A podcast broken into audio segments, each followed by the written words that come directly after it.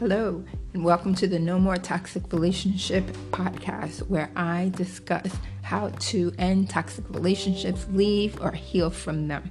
I also like to talk about life, situations that we need to address in life to make us happier.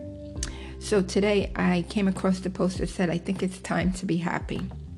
Well, if I collected a dollar for each time I said I read that, I probably would be rich today. Now, I don't mean that to be facetious, but I mean people are constantly putting affirmations or posts on their feeds, and that's all well and good, but you need to take action. You need to take action, and you have, you have to understand what the line, underlying problem is.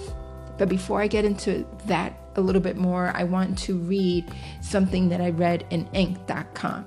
40% of Americans say they sometimes feel their social relationships are not meaningful.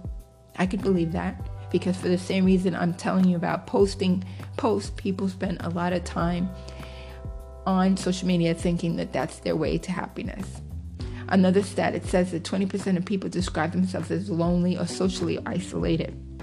Again, this is because we have let Facebook and other internet forums uh, take over our lives.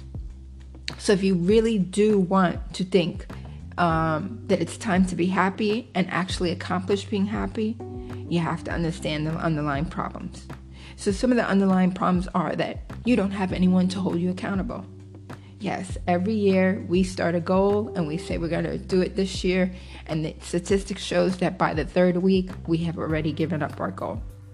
Don't believe me? Let's talk about the goals you had last year. Did you accomplish any of them?